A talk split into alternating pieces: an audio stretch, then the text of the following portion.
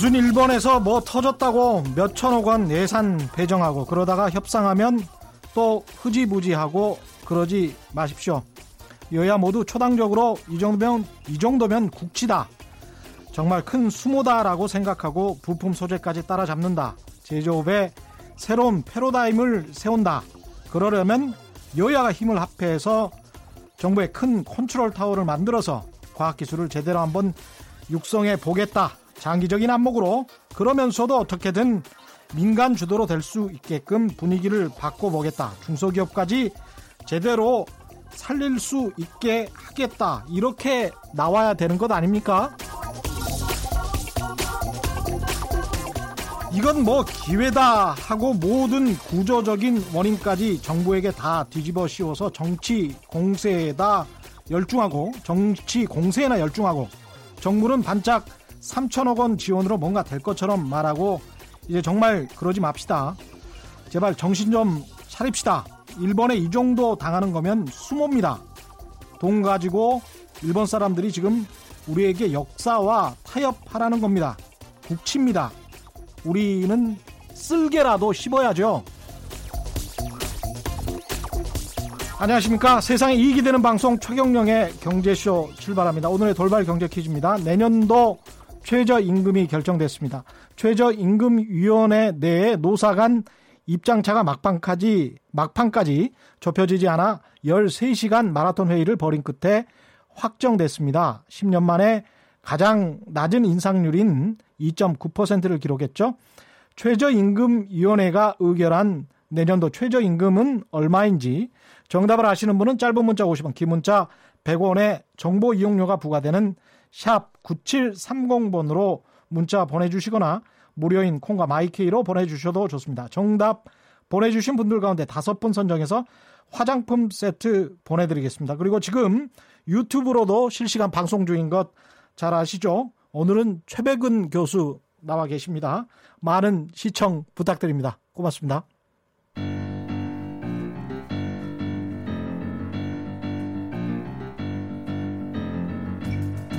세계 100대 경제학자 가짜 경제 뉴스 감별사 가슴이 뜨거운 경제학자 건국대 최백은 교수의 이게 경제다.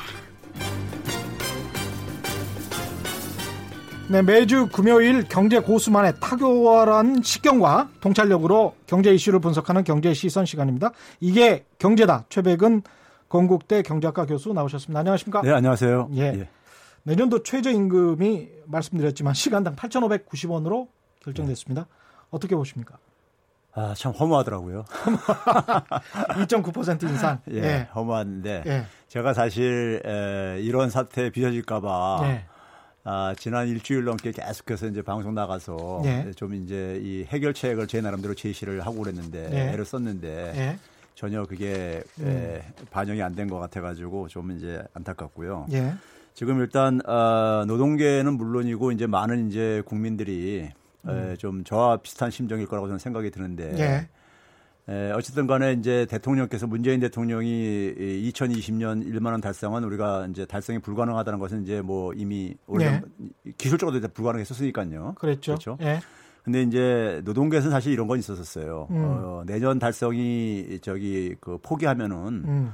임기 내라도 좀 달성을 했으면 할 수 있으면은 음. 하는 이게 이제 어쨌든 간에 좀 마지노선으로 노동계가 좀 이제 사실 좀 기대했던 부분이 있어요. 임기 내라면 2022년이요. 2년까지. 예.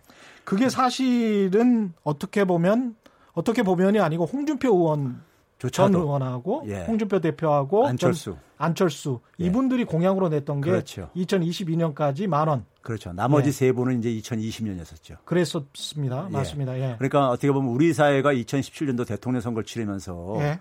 이 저임금 양극화 문제를 우리가 해결하기 위해서 음. 그 중에 하나가 이제 최저임금 1만 원 달성을 2020년에서 2022년까지 모두가 이제 한 목소리로 예.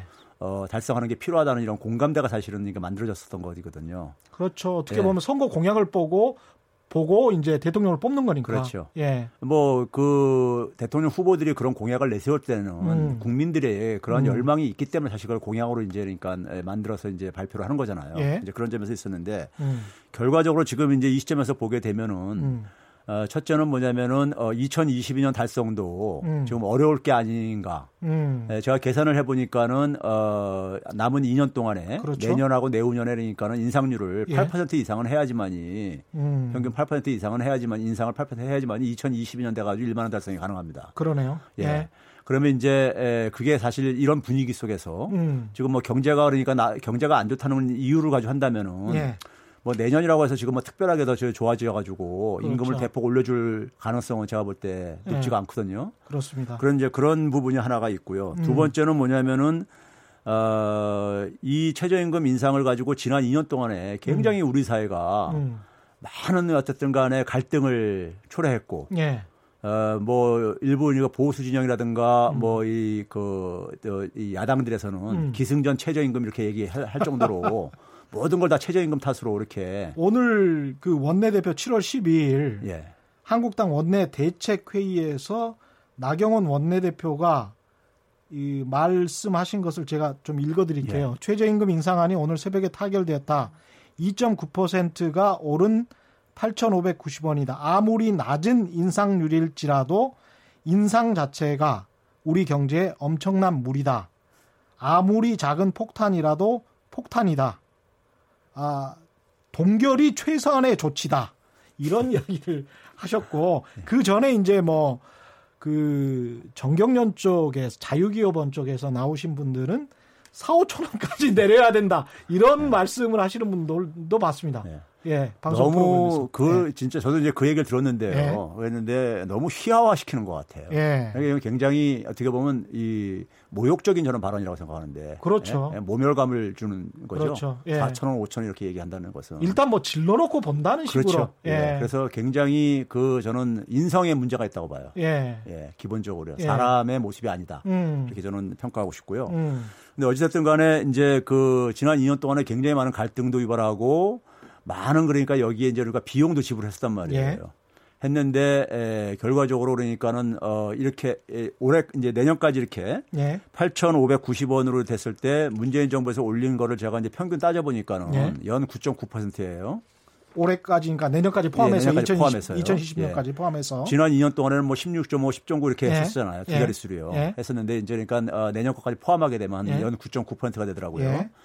예. 에, 박근혜 정부 때니까는 4년 동안에 음. 한 7.4% 정도 됐었어요. 맞습니다. 예. 예 됐었거든요. 예. 그러니까 근데 만약에 남은 2년 동안에 또 이게 인상폭이 음. 줄어들게 되면은 음.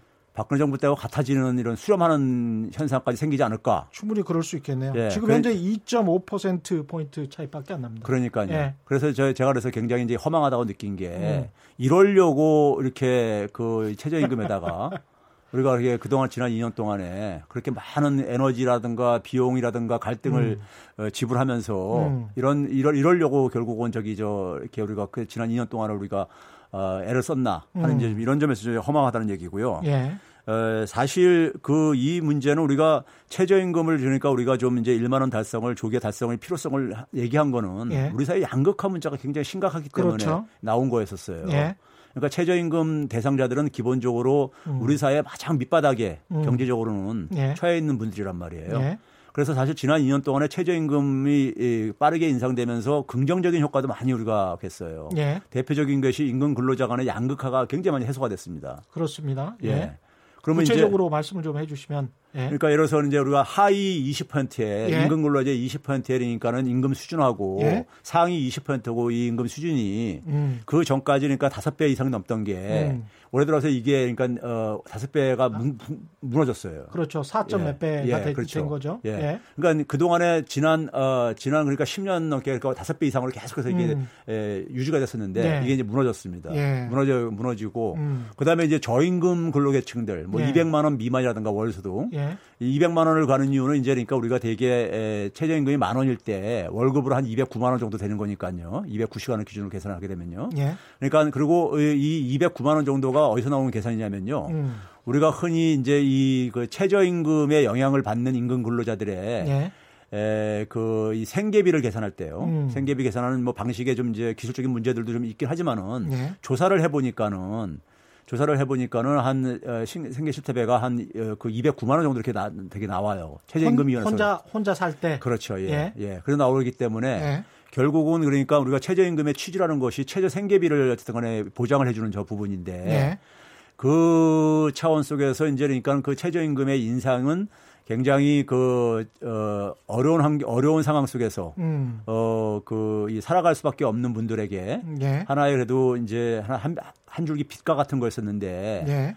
이 부분이 그러니까 이제 이 프로젝트가 이제 중단된 거죠. 그러니까 최저임금으로 하루에 8시간 일하고 20일 일한다고 하더라도 209만 원은 지금 턱도 없죠. 한 5, 60만 원 차이가 나죠. 그렇죠. 예, 그래서 지금 한 150만 원, 160만 원 정도 수준인데 이게 이제 비혼 단신 가구를 준 기준으로 계산한 건데요. 예. 근데 우리가 실태를 최저임금을 받는 사람들을 임금 근로자 조사 가구를 조사해 보면은 예. 4인 가족 가구가 제일 많아요. 아, 오히려 예. 예. 그러니까 어 이게 최저임금이라는 게 한 사람의 소득만이 아니라 예. 4인 가구에 그러니까는 하나의 총소득이 될 수 있는 부분이 어떤 가구에는 그럴 수도 있네요. 그렇죠. 근데 어. 그게 가구로 가구 기준으로 봤을 때 4인 네. 가구 가장 많, 많더라 이거 비중에 있어서요. 어떤 가구는 4명이 150만 원 가지고 먹고 살아야 되는 그렇죠. 근데 이거는 상당히 어쨌든 간에 비현실적인 음. 얘기죠. 그러네요. 우리 예. 물가라든가 이런 것 등등을 고려할 그렇습니다. 때요. 예. 그래서 이제 에, 사실 또 하나는 뭐냐면은 우리 사회의 어떤 하나의 그 우리가 자본주의 사회에서 임금이라는 것은 예. 자기가 육체 노동력을 팔지 않으면은 그러니까 생계를 유지할 수 없 는 존재들로 되게 전락했기 때문에 노동자들이 그렇죠. 자본이 없으니까. 예. 예. 그런데 에, 우리가 이제 대개 이렇게 해서 얻는 임금을 시장 임금이라고 얘기를 해요. 시장에서 그럼, 얻는 임금, 시장 그렇죠. 임금. 예. 예. 그런데 이제 대개 선진 국가들이라든가 예. OECD의 많은 국가들은 음.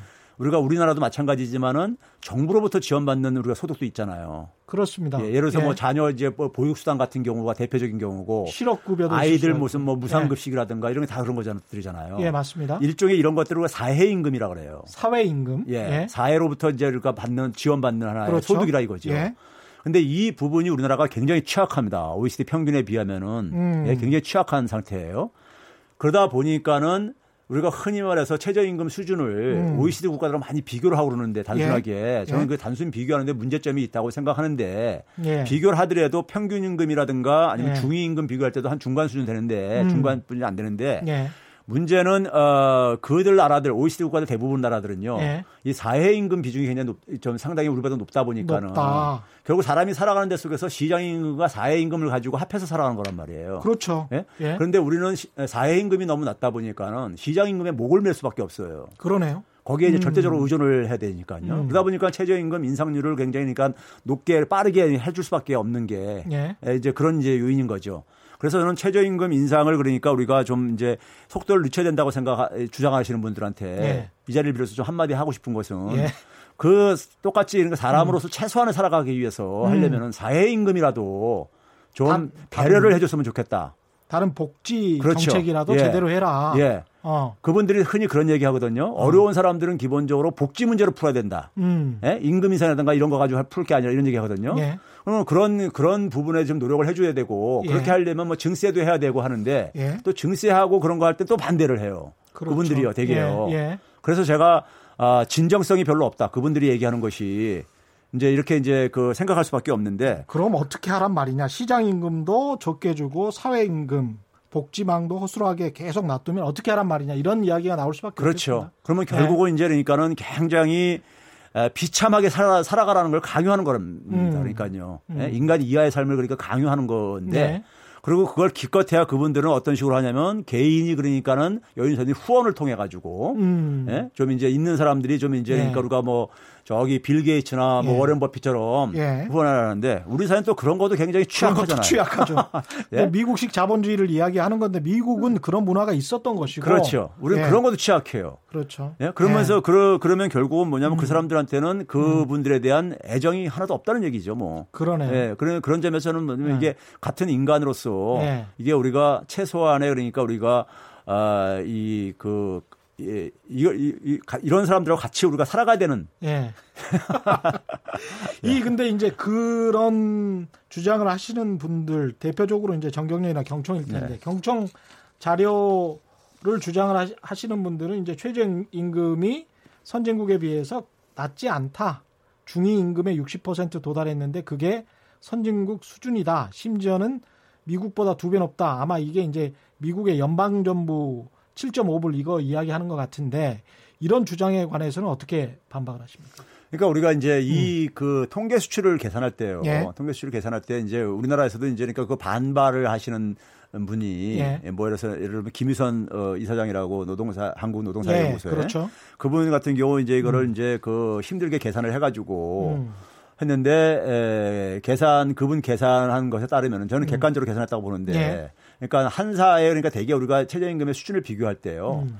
평균 임금하고 예. 평균 근로자들의 임금하고 비교를 한다거나 예. 아니면 중위 임금하고 비교하는 게 OECD 방식입니다. 예. OECD 홈페이지에 들어가게 되면 그렇죠. 그런 두 가지 기준을 가지고 되게 이렇게 쭉 음. 이렇게 자료가 소개되어 있어요. 예. 그럼 그거를 가지고 이제 그러니까 우리가 단일 통화를 가지고 우리가 환율도 적용을 해야 되고 그러기 그렇죠. 때문에 했을 예. 때 예, 우리나라가 한 중간 정도로 되는 걸로 계산돼요. 중간 정도. 예, OECD 36개 국가 중에서 한 예. 중간 정도로 이렇게. 그러니까 이 음. 최저임금을 도입한 나라들만 대상으로 했을 때요. 그러니까요. 예.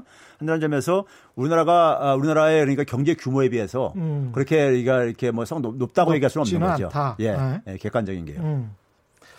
그러네요. 근데 이제 거기다가 이제, 이제 아까 사회임금이 사회임금까지 예, 사회임금이 평균에 비해서 그러니까 과거 이제 2011년 자료이긴 하지만은 그때 예. 크게 차이는 없다고 생각하는데 예. 한 3분의 1 수준도 안 돼요. 평균에요. 아. 그러니까 그래서 제가 이제 말씀드리는 게 시장 예. 임금에 그러니까는 그 절대적으로 의존할 수밖에 없고 음. ILO가 원래가 이 최저임금 제도를 도입할 때요. 예. 국제 노동기구죠. 예. 도입할 때 예, 여섯 가지 기준을 제시했는데 음. 그 중에 이제 고려 최저임금을 결정할 때 중요한 기준으로 했던 것이 사회보장 수준이에요 한 나라에. 사회보장 수준도 예, 고려해야 된다. 고려해야 된다. 고려해서 결정을 했다. 그렇군요. 예. 어. 근데 우리나라는 최저임금법에 보게 되면은 그 부분이 빠져 있죠.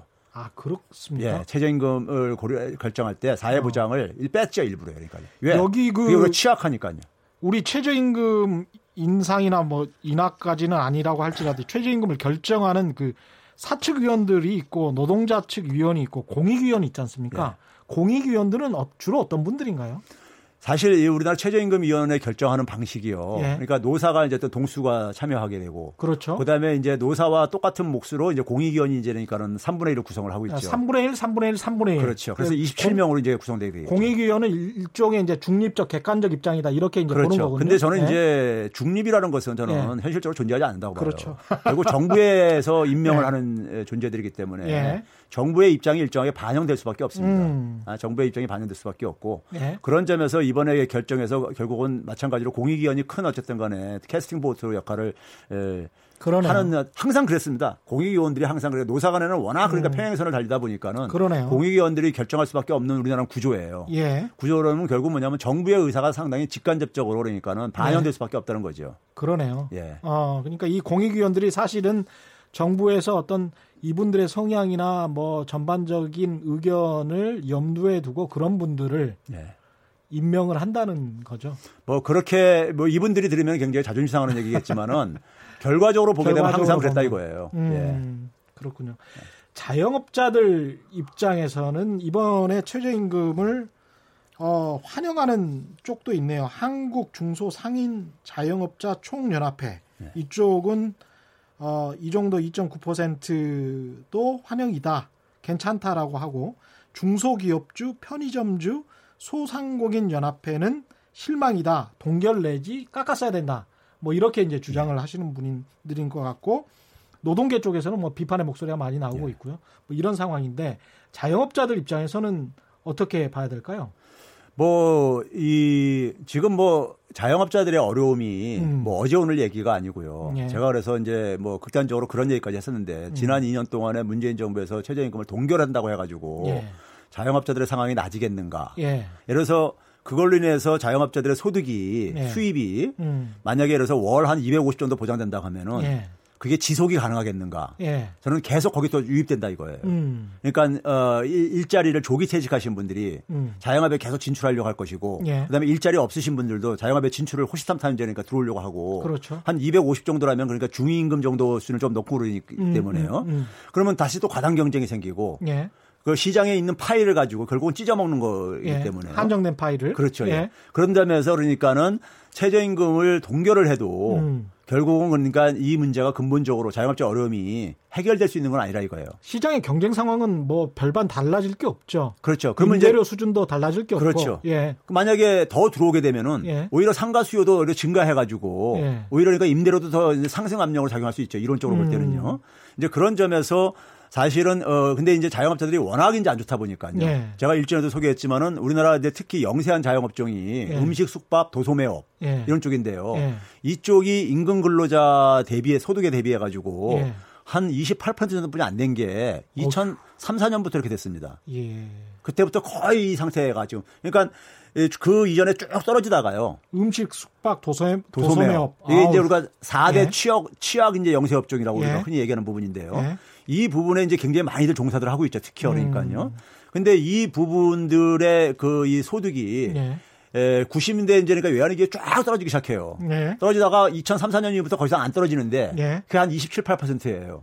임금 근로자 27, 8%면 천만 원 정도밖에 안 된다는 이야기네. 그러니까 그게 이제 그러니까 예. 평균이기 때문에 물론 예. 이제 그 중에 이제 더 많이 버시는 분들이 있고 적게 버시는 분들이 있겠지만 예. 평균으로 이제 그 정도가 그렇죠. 저는 이게 고착화 10년 넘게 고착화된다는 이유는 뭐냐? 음, 음. 더 이상 떨어질 때도 없다는 얘기예요. 그렇죠. 예. 그러니까 예. 조금만 충격받으면 폐업할 수밖에 없습니다. 아니 1년에 1년에 순이익이 만약에 천만 원이라면 이거는 거의 먹고 살기도 힘든 그러니까 평균이 천만 원이라는 얘기는 예.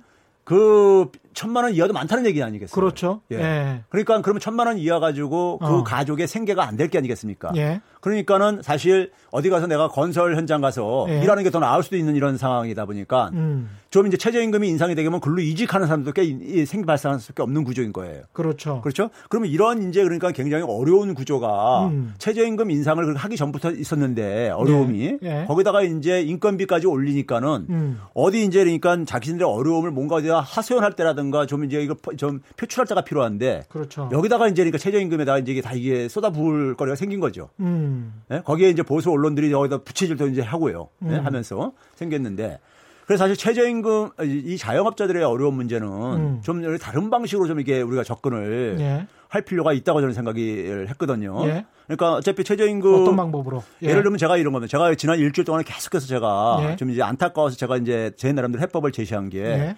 최저임 그 자영업자들한테 여러 가지 어려운 요인들이 굉장히 많은데 음. 뭐 임대료도 있고 그러니까 뭐 장사가 안 되는 부분도 있고 여러 가지가 있는데 예. 그 비용 중에서 예. 우리가 주목해야 될 부분이 뭐냐면 자영업자들의 부채가 어린가 우리가 굉장히 우리 사회의 큰 문제 중에 하나입니다. 예.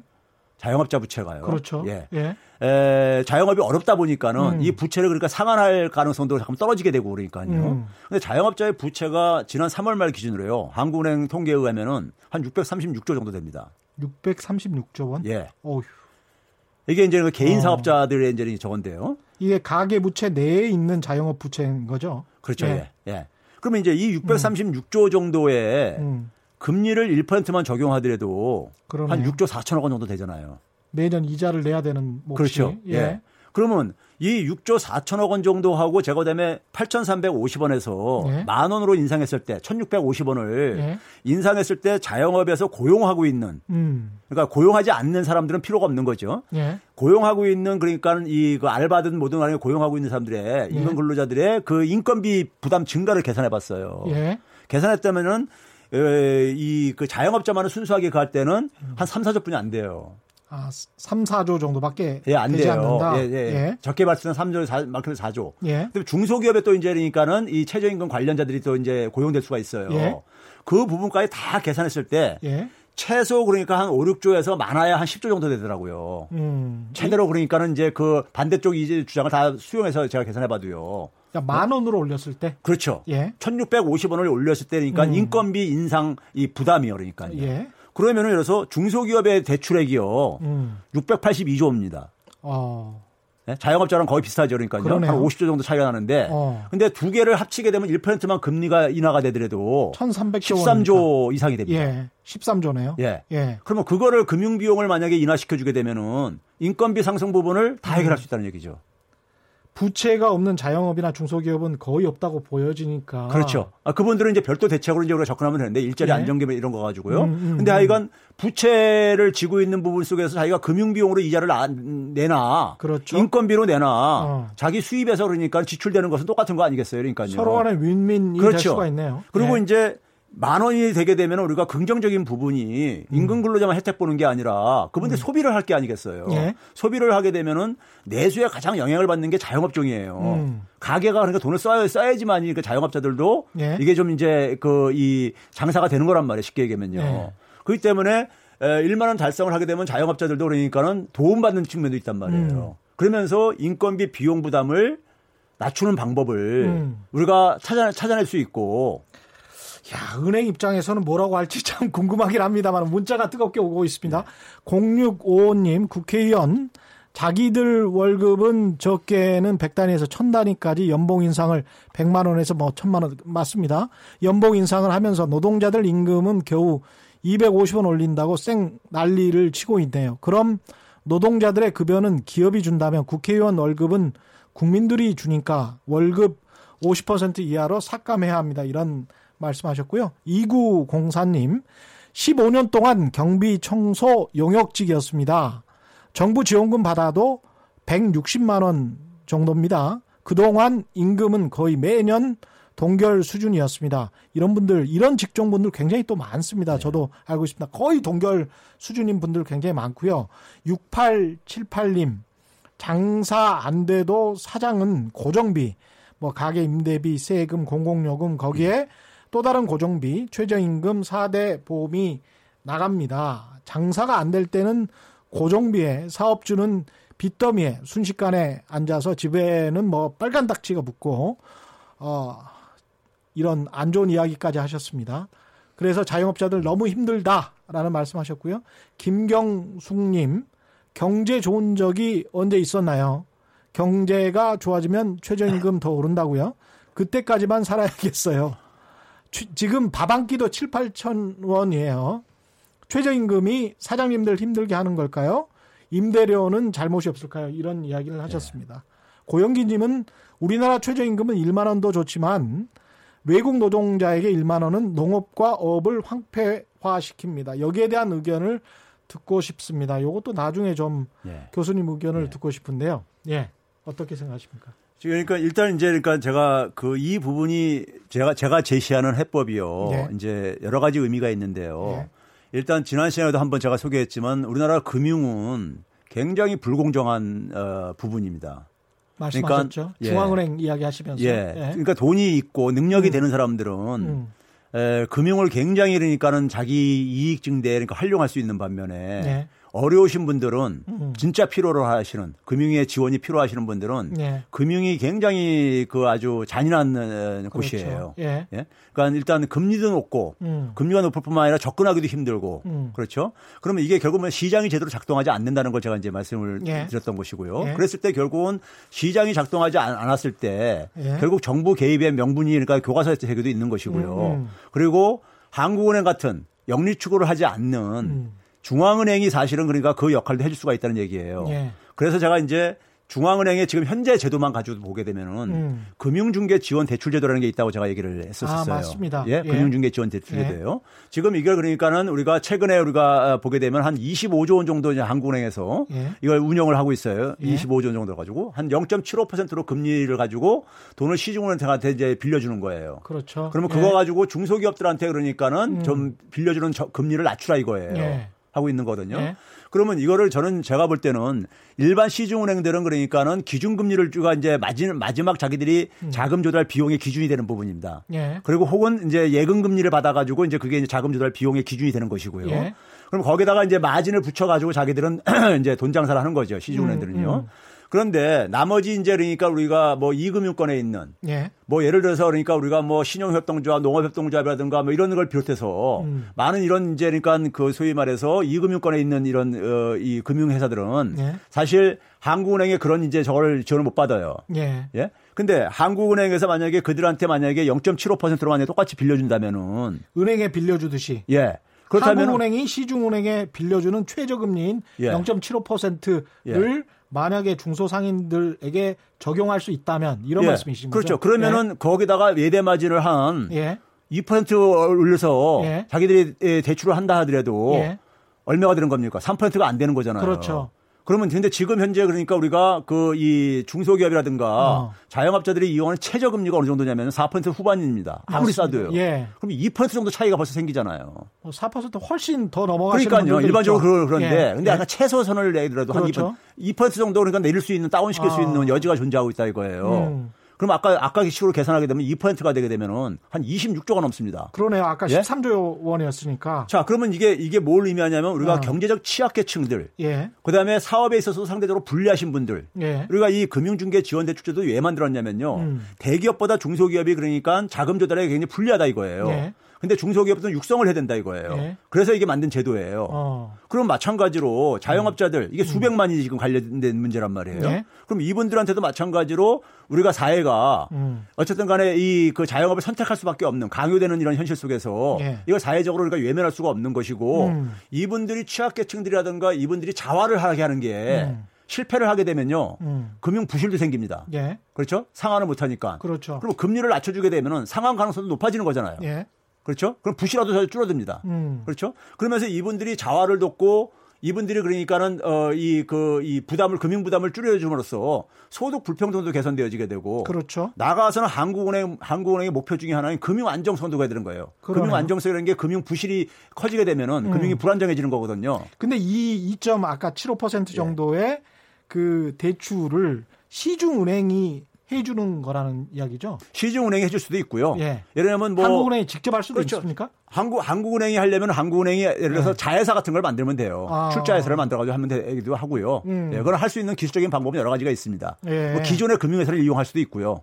예, 아. 예, 그게 금융감독원이 어느 정도 지도 내지 가이드를 제시할 수도 있겠네요 시중은행들에게. 그렇죠. 그래서 예. 그이 그, 금융중개 지원 대출제도도요. 예. 이거를 이명박 정부가 적극 사실 하려고 하려고 했었어요. 음. 보수 정부에서요. 예. 그래서 이게 금액이 좀 그래 금액이 항상 25년을 고정돼 있는 게 아니라 예. 이걸 이제 그러니까는 사실 한국은행에서는 이거를 굉장히 축소시키려 했었어요. 예. 근데 이걸 이제 정부에서 의지만 있으면은 이걸 계속 늘릴 수가 있는 거예요.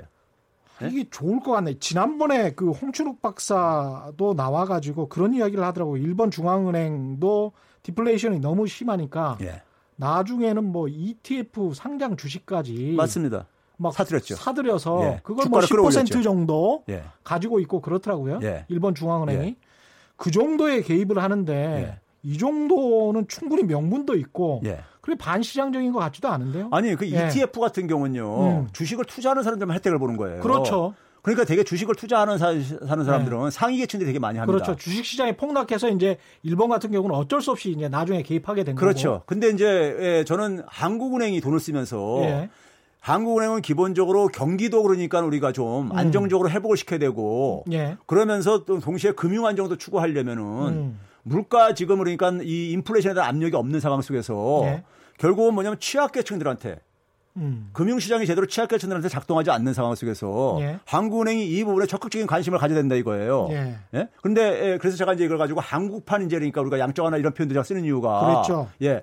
선진 국가들은 주로 이걸 가지고 자산가 계급들, 자산 계급들한테 주로 이제 이익에 이제 이걸 이제 그러니까 이게 연결이 됐다 이겁니다. 예. 좋든 싫든 간에 결과적으로요. 예. 그리고 금융회사를 구제하는 데서 사용을 하고요. 돈 찍어 가지고요. 예. 근데 우리는 취약계층들을 그러니까 우리가 음. 지원을 하면서 소득 불평등을 개선하고 양극화를 개선하고 음. 그러면 자영업자들이 그렇게 해가지고 만약에 금융비용 절감된 부분을 음. 가지고 최저임금을 인상을 시켜주게 되면은 음. 선순환 구리도 만들어질 수 있는 거란 말이에요.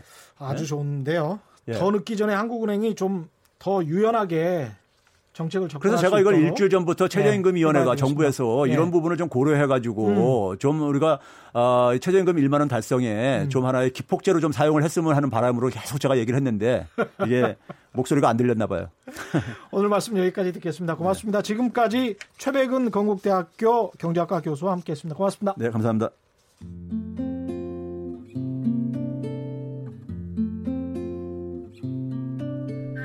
진실 탐사 엔터테이너 있는 대로 닦아 최경영 기자의 경제쇼 주말판 한 주간의 경제 이슈를 완전 재미있게 풀어드립니다.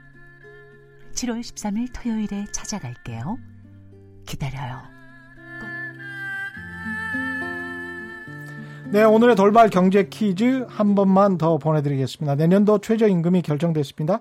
최저임금위원회 내 노사 간 입장차가 막판까지 좁혀지지 않아서 13시간 마라톤 회의 끝에 확정됐죠. 10년 만에 가장 낮은 인상률 2.9%를 기록했고요. 최저임금위원회가 의결한 내년도 최저임금은 얼마인지 오늘의 퀴즈입니다. 정답을 아시는 분은 짧은 문자 50원, 긴 문자 100원에 정보 이용료가 부과되는 샵 9730번으로 문자 보내주시거나 무료인 콩과 마이케이로 보내주셔도 좋습니다. 정답 보내주신 분들 가운데 다섯 분 선정해서 화장품 세트 보내드리겠습니다. 지금 시간은 트렌드는 경제다. 주목할 만한 사회 문화 현상을 분석하고 경제 변화를 예측하는 트렌드는 경제다 시간입니다. 날카로운 상상력, 상상력 연구소의 김용, 김용섭 소장님 나오셨습니다. 안녕하세요. 안녕하세요. 예. 오늘 다룰 주제는 뭔가요? 이제 뭐 여름 휴가 되면 여행 간 사람 많을 텐데요. 그렇죠. 오늘 항공기 여행을 바라보는 트렌드의 변화가 좀 있어서. 항공기 여행. 예. 저도 별로 이렇게 좋아하지는 않습니다. 해외 여행 가면 아우 비행기 탈 생각은 네. 저한테는 끔찍한데 비행기 타고 가는 여행을 부끄럽게 여기는 트렌드가 있습니까? 네. 스웨덴에는 예. 이 flygskam이라는 말이 있는데요. flygs 네, flygskam이란 말 자체가요. 예. 이게 의미가 예. 비행기 여행하는 것을 수치스럽게 창피하게 여긴다는 의미입니다. 아, 그래요? 보통 비행기 타는 게 왜 부끄러울까 싶은데요. flygskam. 예. 네. 이게 스웨덴만 이 말이 아니고요. 예. 스웨덴에서 시작해서 다른 나라에도 퍼지고 있는데 아, 아, 핀란드에선 lentohäpeä란 말이 있고 예. 독일에선 Flugscham이란 말이 있고 예. 네덜란드에선 vliegschaamte란 말이 있는데 예. 이 말이 다 똑같은 의미예요. 비행기 타고 여행 가는 게 수치스럽다라는 의미예요. 왜, 왜 그렇습니까? 왜 수치스럽습니까? 사실 비행기 타는 걸 멋진 일이라고 여기고 비행기 타면 인증샷 찍어서 이렇게 보여주는 사람 많잖아요. 우리가 88년에 여행 자유화 조치가 됐었죠. 네, 89년 1월. 89년이죠. 네. 그 전까지만 해도 비행기 타는 사람들은 무슨 뭔가 그쵸. 다른 사람들 어마어마한 사람들이 탔었어요. 예. 네. 해외에 가는 사람들은 보통 비행기 타는 게 되게 멋진 일이라고 생각했는데 왜 이렇게 수치스럽게 생각하냐면요. 예. 환경 문제 때문입니다. 환경 문제 네. 때문에 네. 비행기가 배출한 이 온실가스 문제 때문에 비행기에 대한 시각이 좀 바뀌어진 건데 온실가스를 그렇게 많이 배출합니까 비행기가? 유럽 환경청에 따르면요 승객 한 명이 1km를 이동할 때 발생한 이산화탄소 배출량이 기차가 14g인데 예. 항공기는 285g입니다. 오휴. 비행기가 20배 이상 높은 거거든요. 예. 이러다 보니까 비행기 타고 간 같은 여행지를 가더라도 기차 타고 갈 수 있는데 비행기를 타고 간다면 20배 이상 더 환경에 나쁜 영향을 끼친다고 소비자가 생각하다 보니까 아. 이걸 꺼리는 건데요. 그렇군요. 이거는 일반 사람들의 주장만이 아니고요. 음. 뭐 보잉이나 에어버스 같은 항공사들이 만든 공동 투자로 만든 연구 기관에서 나온 데이터도 봐서요. 음. 전 세계 이산화탄소 배출량 중 항공기 운항으로 민간 항공기 운항으로 나오는 게 2% 정도라고 합니다. 2% 정도. 네. 예. 이건 비행기 그냥 다니는 것만 갖고도 나온다는 건 거니까. 그러네요. 이게 최근 들어서 비행기 수요가 점점 늘어나잖아요. 저비용 음. 항공사가 있어서 맞습니다. 점점 예, 많이 예, 늘어나는데 예.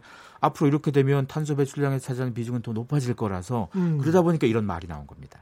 그리고 스웨덴에서 실제로 이렇게 그 어떤 운동 같은 게 일어나서 네. 비행기 이용이 주, 줄었습니까 그러면? 네 그렇습니다. 사실 네. 이런 말이 있다는 건 말은 그냥 나오는 게 아니잖아요. 그러네요. 사람들이 계속 그 생각을 하고 확산돼야지 만들어지는 말인데 비행기 여행의 수치심. 네. 예. 이런 말이 확산되면서 이 스웨덴 통계에 따르면요, 2019년 1월에서 4월 사이에 비행기 이용객이 전년 동기 대비해서 8% 감소했습니다. 어. 그리고 어, 지난 4월만 보자면요. 예? 4월은 전년 4월에 비해서 15% 감소했습니다. 음. 그러니까 즉 점점 더 이 운동이 확산된다는 의미도 볼 수 있는 거고요. 예? 그리고 어, 비행기 수요는 떨어지는데 반대로 기차 수요가 좀 늘었습니다. 기차 수요가 네. 오히려 대체적으로 스웨덴, 그렇죠. 어. 스웨덴 국유철도 회사에 따르면 2018년 기차 여행객 숫자가 2017년 대비해서 150만 명 정도가 더 여행을 어. 했다는 건 예. 거고요. 사실 이러다 보니까 음. 어, 저병 항공사가 등장한 다음에 사람들이 비행기로 많이 돌아다녔었어요. 싸니까. 유럽 네. 내에서도 네. 싸고 옛, 빠르고. 그쵸. 네. 옛날에 유럽 여행 갔던 사람들은 음. 뭐 유레일 패스라 그거 해서 기차 타고 여기저기 다른 맞습니다. 나라를 옮겼다면 예, 예. 요즘은 웬만하면 저비용 항공사 타거든요. 아. 그런데 이런 걸 했더니 다시 이제 수요가 좀 바뀌기 시작한다는 건 거고 이러다 음. 보니까 스웨덴 정부는 아예 야간 열차를 증편하기 위해서 예산을 계속 투입하고 있다는 건 거죠. 유럽에서 일어난 운동이군요. 아까 말씀하신 것처럼 스웨덴, 핀란드, 뭐 독일, 네네. 네덜란드 항공업계로서는 좀 민감하겠습니다. 네, 그렇습니다. 예. 좀 불편한 얘기인 거죠. 항공업계 입장에서 예. 이런 이유 때문에 비행기를 덜 타게 되는 거니까. 음. 그래서 어, 지난 6월에 서울에서 국제항공운송협회 총회가 열렸는데요. 예. 이 총회에서도 flygskam이 주요 의제로 좀 다뤄지기도 아, 했는데요. 어. 전 세계 150여 개 대형 항공사의 이 경영진이 참석한 총회에서 예. 이 사무총장이 이 문제에 대응하지 못하면 계속 확산될 거다 전 세계로. 예. 지금은 유럽의 문제지만 앞으로는 음. 세계적 문제가 될 수 있다라고 보고요. 그리고 예. 어, 항공 산업이 환경을 좀 오염시킨다니 오명, 오명을 좀 벗기 위한 노력들을 이들 좀 하고 있다는 건데요.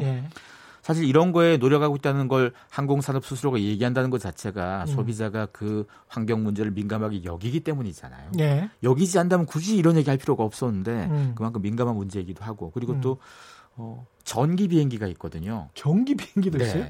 전기 자동차도 연구가 많이 되었지만 예. 전기 비행기가 연구되는데 예. 초기 단계에서는 경비행기 정도 조금 예. 몇명 안 타는 거 정도 연구되는데 예. 지금 100명 정도가 타고 한 두세 음. 시간 정도 날아갈 수 있는 이런 비행기 연구에는 주로 누가 돈을 많이 대냐면 다 항공업계가 돈 되고 있어요. 아 그래요? 이 문제가 어. 해결돼야지 아까 얘기했던 플릭스카 문제도 사실 자연스럽게 벗어날 수 있거든요. 아. 그래서 항공업계가 배출량을 앞으로 점점 줄이겠다, 과거 아. 수준으로 맞추겠다고 얘기하는 거 그만큼 소비자가 태도가 바뀌어서 그렇습니다. 그렇군요. 그러니까 지금 기술 수준에서는 굉장히 큰 비행기를 전기 비행기로는 만들 수가 없나 보죠. 그렇죠. 네. 그러니까 100명 정도 타서 조그마한 경량, 경량, 아, 중량 아, 정도. 요 정도 비행기가 왜 투자가 많이 되냐면요. 예. 저비용 항공사가 가장 선호하는 노선이 아, 요 두세 시간 이동하는 노선이라서. 시간 그래서 이동. 이보다 음. 더큰 거에서 뭐 태평양을 건널 필요까지는 없고 요걸 아, 먼저 하자는 거였어요. 아, 이게 전 세계적으로 얼마나 많은 사람들이 해마다 해외 여행을 갑니까? 그러면?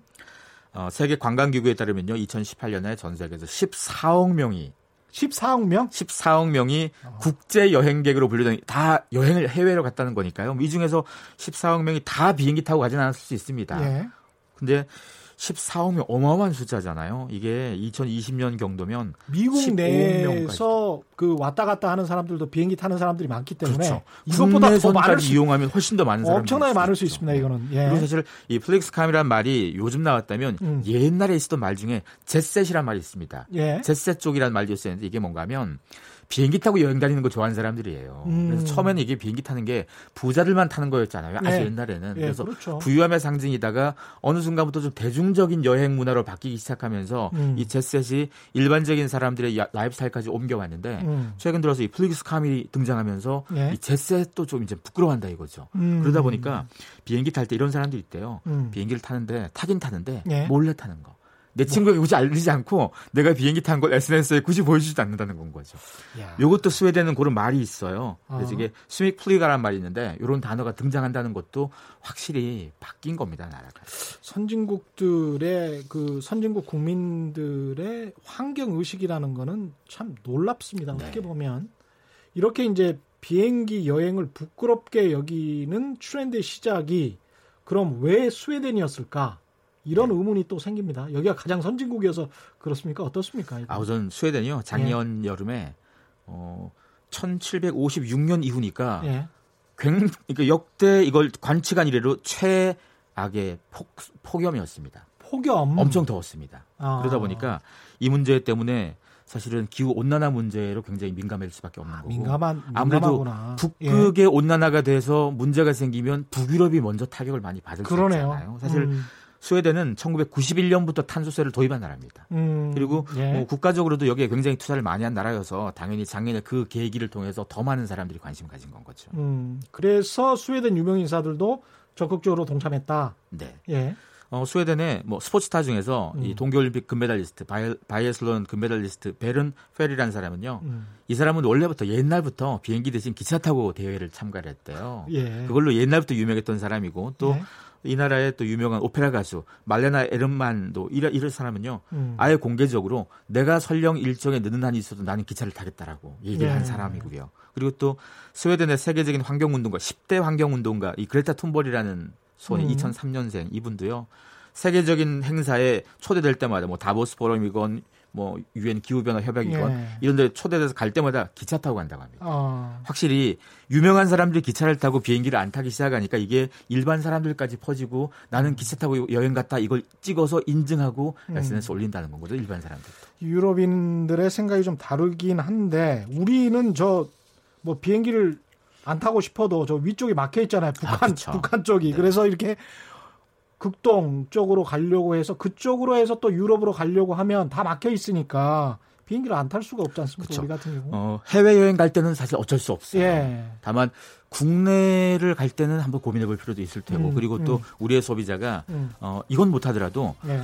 적어도 우리가 타는 비행기가 이런 탄소 배출이나 환경 문제 신경 쓰는 항공사이냐 그렇지 않느냐는 판별해서 그런 항공사를 더 타줄 수 있다 이거죠. 그러네. 이왕 갈 거면 예. 이런 선택도 사실은 뭐 소비자가 가질 수 있는 힘이 될 수 있는 거죠. 네, 고맙습니다. 오늘 말씀 여기까지 듣고요. 날카로운 상상력 연구소의 김용섭 소장과 함께했습니다. 고맙습니다. 고맙습니다. 예, 지금까지 세상에 이익이 되는 방송 최경령의 경제쇼였습니다.